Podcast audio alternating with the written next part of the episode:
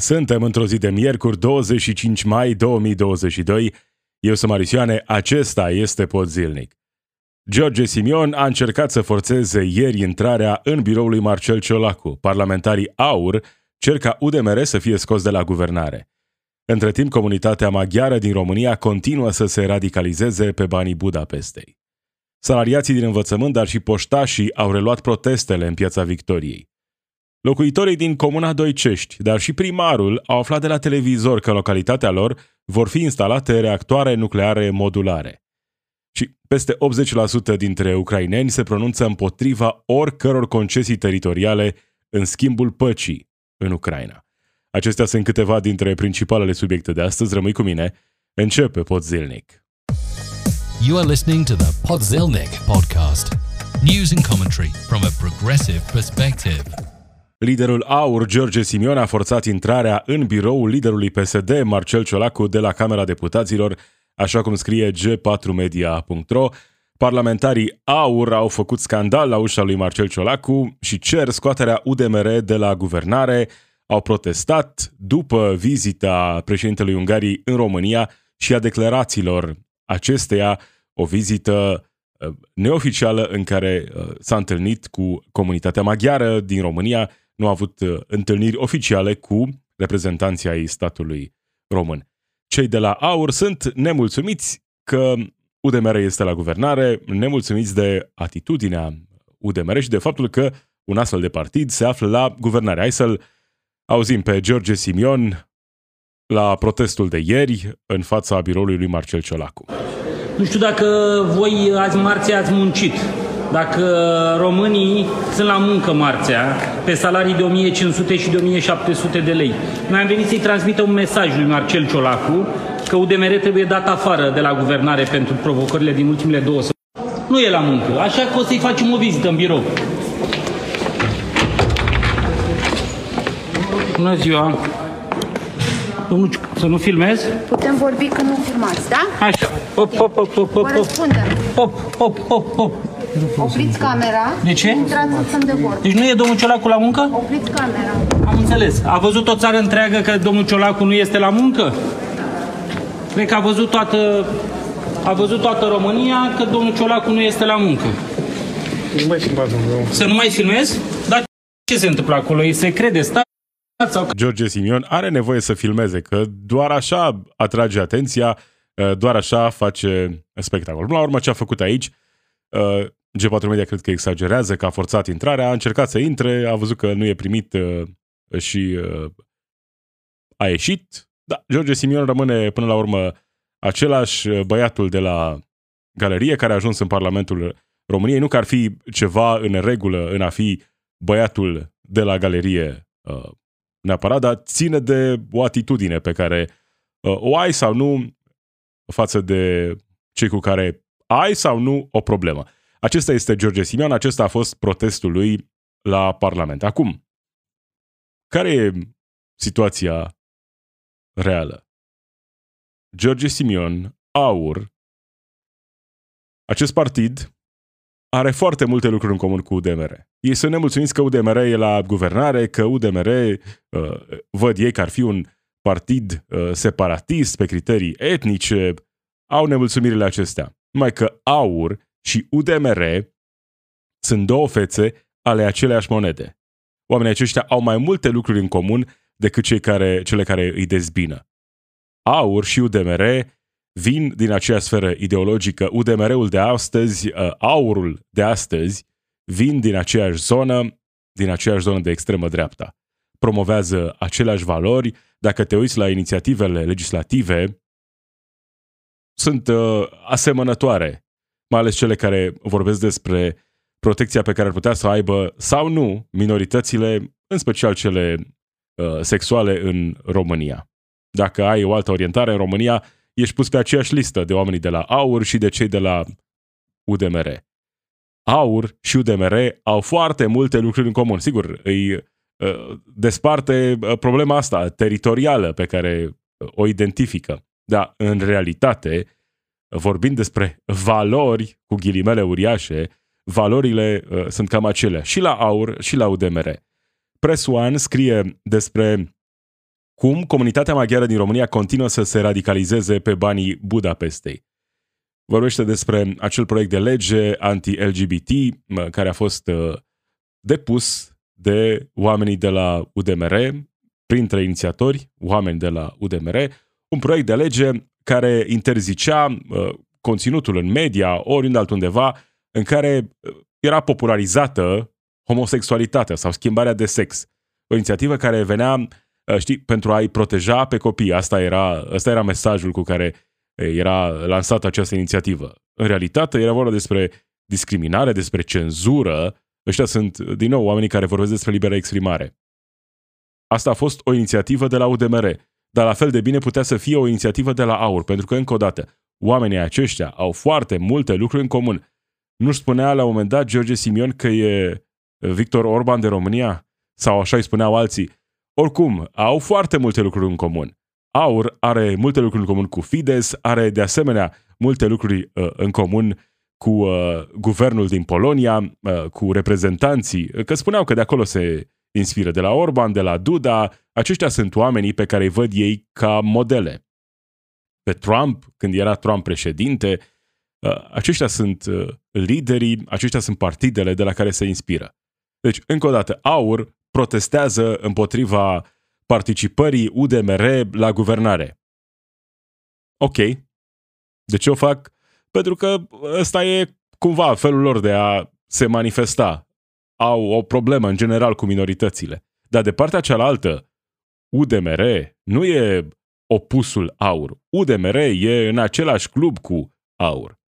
La un moment dat s-ar putea să găsească chiar lucruri pe care să le aibă în comun. Așa cum scrie Press One despre comunitatea maghiară din România care se radicalizează, avem și o comunitate uh, non-maghiară în România care se radicalizează. Nu știu pe banii cui se radicalizează, dar lucrul acesta se întâmplă, iar la radicalizarea aceasta contribuie oamenii de la aur. Sigur, uh, sunt și lucrurile pe care nu le controlează aur. Faptul că oamenii se radicalizează ține și de uh, starea lucrurilor, de felul în care oamenii sunt forțați să lupte pentru supraviețuire.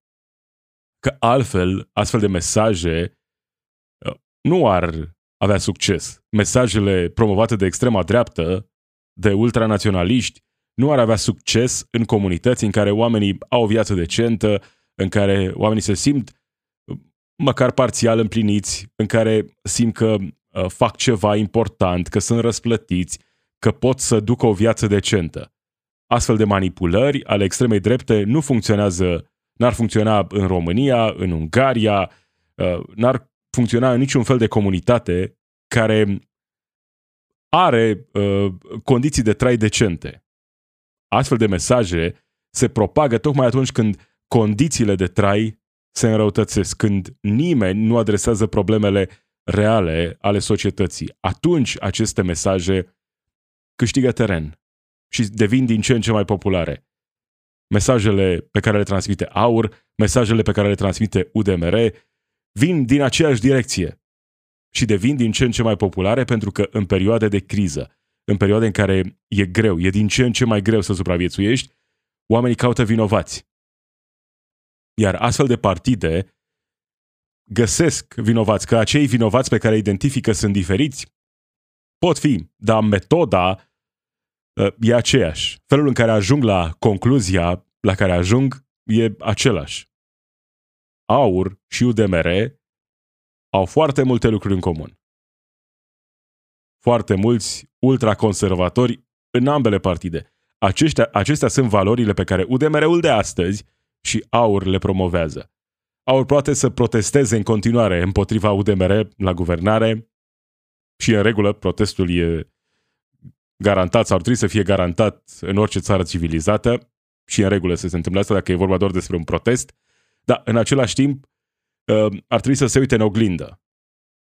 Pentru că ceea ce critică la UDMR sunt de multe ori lucrurile pe care le putem regăsi în propriul partid. Asta e situația cu AUR și UDMR. Reprezintă două fețe ale aceleași monede în România. Două partide care se radicalizează.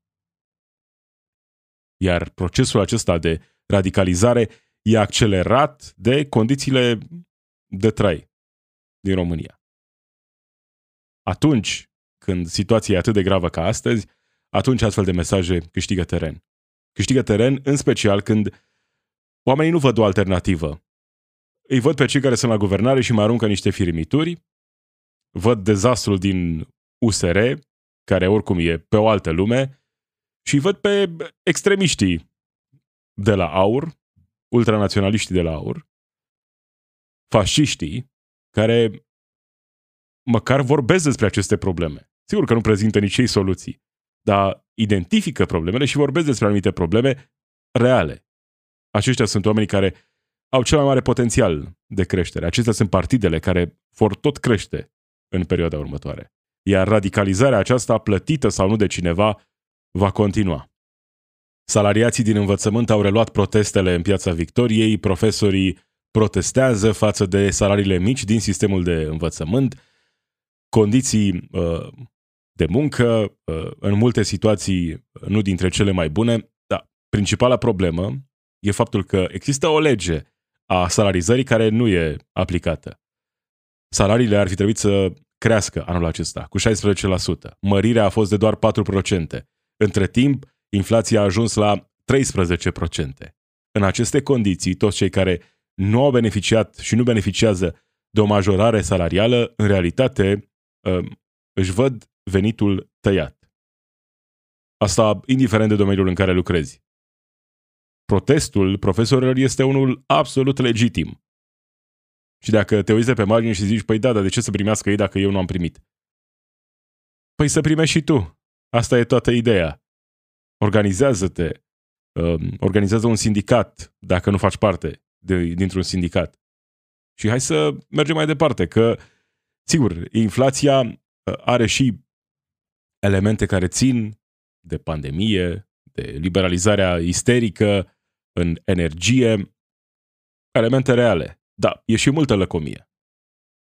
Lăcomia celor care obțin profituri uh, fără precedent în această perioadă. Și atunci oamenii cei care rămân cu aceleași salarii, niciun fel indexate cu inflația, sunt cei care au de pierdut. Protestul profesorilor este 100% legitim. La fel protestează și poștașii, care spun că salariul este la limita traiului de subzistență. Vorbim despre oameni care lucrează cu program întreg și nu pot avea o viață decentă. Oamenii aceștia au toate motivele să protesteze. Firimiturile pe care le aruncă guvernul în această perioadă sunt absolut jenante. Iar dacă ești frustrat că protestează doar cei uh, angajați în sistemul public, păi încă o dată, în privat nu prea mai există sindicate, cu foarte puține excepții, sindicate care au rămas acolo pentru că erau înainte de privatizare și, și mai puține uh, situații în care un sindicat a luat ființă după uh, uh, preluarea uh, companiei sau într-o companie uh, 100% privată. Foarte puține sindicate există în astfel de condiții. De ce în țările în care sindicatele au o prezență serioasă, condițiile de trai sunt mai bune?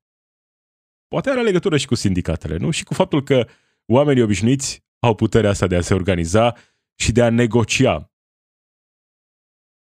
de a-și arăta solidaritatea, inclusiv prin astfel de proteste. Dacă ne uităm la rețetele de succes, ei bine, acele, acele rețete de succes depind într-o mare măsură de organizarea sindicală. Cu cât acoperirea sindicală e mai mare, cu atât condițiile de trai sunt mai bune, în general. E un prim pas de care ai nevoie pentru a putea negocia nu de pe picior de egalitate, că distanța e mare, dar pentru a avea mai multă putere în negocieri. Despre asta e vorba, până la urmă. Zilele trecute aflam că în România, într-o comună mică din România, vor fi montate primele reactoare nucleare modulare de către o companie americană, NuScale, parcă. Ce e ciudat e că în timp ce noi aflam lucrul acesta, aflau și locuitorii din acea localitate, nu doar locuitorii, dar și primarul, au aflat cumva uh, de la televizor că în localitatea lor vor fi instalate aceste reactoare modulare. Oamenii din comunitate habar n-aveau de minunăția care li se pregătește. Nu ne-a spus nimeni niciodată nimic. Acum am auzit de la dumneavoastră. O să se construiască un reactor. Eu nu știu ce e ăla. Ce construiește? Nu, n-am auzit nimic că să construiască. Iar primarul a aflat de la prieteni. Exact uh, aseară am, uh, am fost informat și eu chiar de un coleg de-al meu pe rețelele de socializare. Probabil oamenii o să asocieze cumva, fiind reactoare nucleare, știu eu, cu, cumva cu bomba nucleară. Nu cred că e o idee bună.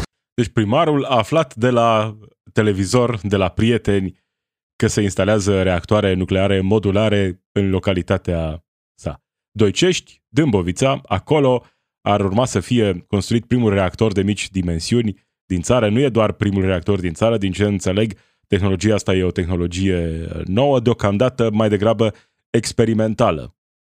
Cu aceste reactoare mici, uh, modulare, mai eficiente, mai ușor de instalat. Sunt tot felul de beneficii pe care le aduc aceste reactoare nucleare. Dar, vezi, asta e problema când vorbim despre energie nucleară. Sunt foarte mulți oameni care zic, da, absolut, e mai puțin dăunătoare mediului înconjurător, nu are emisii, rămân, sigur, uh, deșeurile de după, dar e mai puțin problematică situația decât cu uh, formele clasice, gaz, să nu mai zicem cărbune. Uh, sunt, evident, avantaje clare ale energiei nucleare. Oameni care, în principiu, ar putea să susțină dezvoltarea de noi reactoare nucleare, instalarea de noi reactoare nucleare, s-ar putea să aibă o părere diferită când acele reactoare vor fi montate uh, în apropiere de localitatea unde locuiesc. Când reactorul e aproape de casă, s-ar putea să ai o altă părere. Despre asta e, uh, de fapt, vorba în această conversație. Că vorbim despre reactoare nucleare, dar i-a întrebat cineva pe oamenii din Doicești dacă vor acele reactoare apărătorii tehnologiei uh, nucleare vor spune, da, da, e sigur, e în regulă. Ok, da, există riscuri. Riscurile nu sunt inexistente. Există riscuri, mai ales când vorbim despre această uh, nouă tehnologie, nouă abordare cu aceste reactoare uh, modulare care ar urma să fie instalate în România peste câțiva ani. E un pericol, nu e uh, 100% sigur. Nu există nimic 100% sigur, evident. Poate că în tranziția spre energie verde, poate că avem nevoie de mai multe reactoare nucleare. Nu sunt total împotriva acestei idei. Dar mi se pare fascinant cum uh, vedem în acest reportaj la Antena 1 oamenii dintr-o localitate habar nu aveau că în localitatea lor ar urma să fie instalate aceste reactoare. Adică dăm repede la presă articolele respective de zilele trecute în care uh, ni se vorbea despre cât de multe avantaje aduce această nouă tehnologie, păreau mai degrabă a fi articole publicitare ale companiei NuScale. Chiar dacă nu erau marcate pe niciunde cu acel uh, P de la publicitate în paranteză. Dar așa uh, citeau, ca și cum ar fi mai degrabă publicitate acele articole cât de avantajos, cât de bine va fi, uh, câte locuri de muncă vor fi create. Păi da, dar nu trebuia să știe măcar primarul, că hai, poate oamenii n-au urmărit, uh, n-au știut, dar nici primarul nu știe, nu știe nimeni că urmează să fie instalat un reactor modular în localitatea lor? Nu trebuia să fie cineva informat? Nu, că e mai important să duce mai departe campania asta de convingere a oamenilor că e în regulă. Că de fapt asta se întâmplă. Compania aceasta, uh, nu Scale, a început de ceva timp uh, un lobby puternic. Deja au reușit, deja au intrat pe toate canalele, deja există un protocol semnat, uh, vorbim mai departe, dar pe lângă relațiile pe care le uh, aveau uh, la nivelul autorităților, aveau nevoie și au nevoie în continuare să convingă populația că acest proiect este unul singur Uh, sigur uh, că nu au nevoie uh, de proteste pe subiectul acesta. Nu au nevoie de proteste, își doresc să evite uh, nemulțumirile, își doresc să convingă oamenii că ăsta e modelul pe care uh, trebuie să ne-l dorim, că în felul acesta vom deveni 100% independenți energetic. Și poate că acesta e un lucru bun. Poate că, într-adevăr, aceste reactoare sunt eficiente, uh, mai puțin problematice, mai sigure. Nu știu, asta rămâne să vedem. Dar întrebarea pe care ar vrea, aș vrea să o văd în sondaje când oamenii sunt întrebați despre uh, energia nucleară ar fi nu doar dacă sunteți de acord, dacă credeți că ar trebui să investim în energie nucleară. Ce ai face, cum ai reacționa dacă un reactor nuclear ar fi uh, montat aproape de casa ta? Asta e, de fapt, întrebarea esențială, că așa, dacă se instalează la alții, nu mai contează dacă e la 500 de kilometri distanță, nu mai e atât de relevant. Dar dacă e, uh, nu știu, în spatele uh, casei tale, undeva în apropiere, asta e întrebarea esențială. Dar nu prea vorbim uh, despre asta, uh, e un subiect așa, care a fost mai degrabă aruncat, uh, ca, uite, câte avantaje vom avea noi în urma acestui proiect în care o companie americană vine și uh, montează aceste, aceste reactoare în România, vom produce energie electrică, că nu vin ei să le monteze așa de dragul de a le monta. Evident, cineva va plăti pentru asta, cineva, adică noi. Da, prea puțină dezbatere pe subiectul acesta. Poate că toți oamenii sunt de acord. Și încă o dată, nu sunt împotriva energiei nucleare. Dar, încă o dată, dacă se montează aproape de tine, mai ești de acord? Mai ești la fel de deschis acestei posibilități? Cred că asta e mai degrabă întrebarea esențială. Și e nevoie de mai multă dezbatere pe subiectul acesta. Suntem de acord să mergem în direcția asta? Poate că da, poate că nu. Astfel de decizii atât de importante, care pot avea consecințe pe termen lung asupra vieților multor oameni, uh, ar trebui să beneficieze de mai multă dezbatere. În condițiile astea de astăzi, dezbaterea e aproape inexistentă. Se întâmplă acolo lucruri la guvern, dar prea puține lucruri care să fie cu adevărat dezbătute, care să fie prezentate opiniei publice. Noi ne concentrăm pe lucruri care nu sunt tocmai relevante în această perioadă. Peste 80% dintre ucraineni se pronunță împotriva oricăror concesii teritoriale în schimbul păcii, conform unui sondaj publicat de Institutul Internațional de Sociologie din Kiev. 82% dintre cei care au răspuns sondajului consideră că în niciun caz nu ar trebui să facă țara lor concesii de această natură, chiar și cu riscul prelungirii războiului. Sondajul nu este 100% uh, irelevant, dar în același timp un sondaj care e făcut acum, pe timp de război, s-ar putea să nu reflecte întru totul realitatea din teren și să fie posibil uh, chiar uh, un scop ascuns, uh, scop de propagandă în spatele unui astfel de sondaj. Nu știu dacă în realitate 80% dintre ucraineni au această părere. Poate că da, poate că aceeași părere am avea-o și noi dacă am fi într-o situație similară. E greu de spus până când nu ajungi să fii cu adevărat într-o astfel de situație și mai bine e să nu ajungi într-o astfel de situație. Tot legat de subiectul acesta, ministrul apărării Vasile Dâncu spune că Marea Neagră este blocată și că există mai multe câmpuri de mine în Marea Neagră. 14 nave uh, blochează portul din Ucraina, câmpuri de mine, probleme cu uh, exportul de cereale din Ucraina. Rusia spune că e pregătită să asigure un coridor umanitar pentru navele care exportă alimente din Ucraina. Rămâne să vedem cât de uh, serioasă e această declarație, cât de aproape de realitate este această declarație care vine de la ministrul adjunct de externe al uh, Rusiei. Va fi creat sau nu acest coridor umanitar pentru navele care exportă alimente din Ucraina? Rămâne să vedem, dar asta s-ar putea să fie o problemă mai mare decât uh, am fost lăsat să credem. Au fost acele voci alarmiste, adevărat, dar au fost cumva minoritare. Oamenii care au spus că s-ar putea să ne pregătim pentru o foamete la nivel mondial. Nu toate țările vor fi afectate în aceeași măsură. Cel mai probabil, țările care vor fi cu adevărat afectate sunt țările care oricum sunt într-o, sunt într-o situație complicată. Acolo, în primul rând, s-ar putea să se vadă efectele. În restul lumii, efectele se văd prin inflație.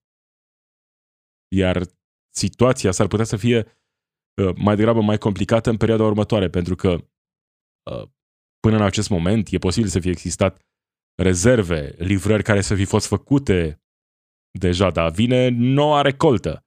Cât din noua recoltă va ajunge să fie exportată, cât din uh, uh, noua recoltă există cu adevărat. Cât de mult s-a lucrat în această perioadă în Ucraina și care va fi efectul la nivel mondial. Cred că fără nu știu, intenția de a îngrijora, cred că mai degrabă ceea ce urmează va fi mai degrabă neplăcut. Criză fără precedent? Nu știu dacă fără precedent, dar nu e nevoie să fie fără precedent pentru a înțelege că ceea ce urmează s-ar putea să producă și mai multă suferință la nivel global. Da, în tonul ăsta extrem de optimist, îți mulțumesc că ai fost alături de mine. Marișiane sunt eu, acesta a fost Podzilnic. Zi bună!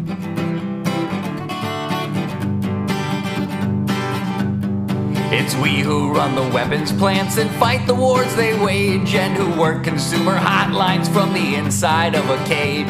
It's we who sweep the stock exchange where it's our lives they trade, but the black bloc makes us strong. Solidarity forever, solidarity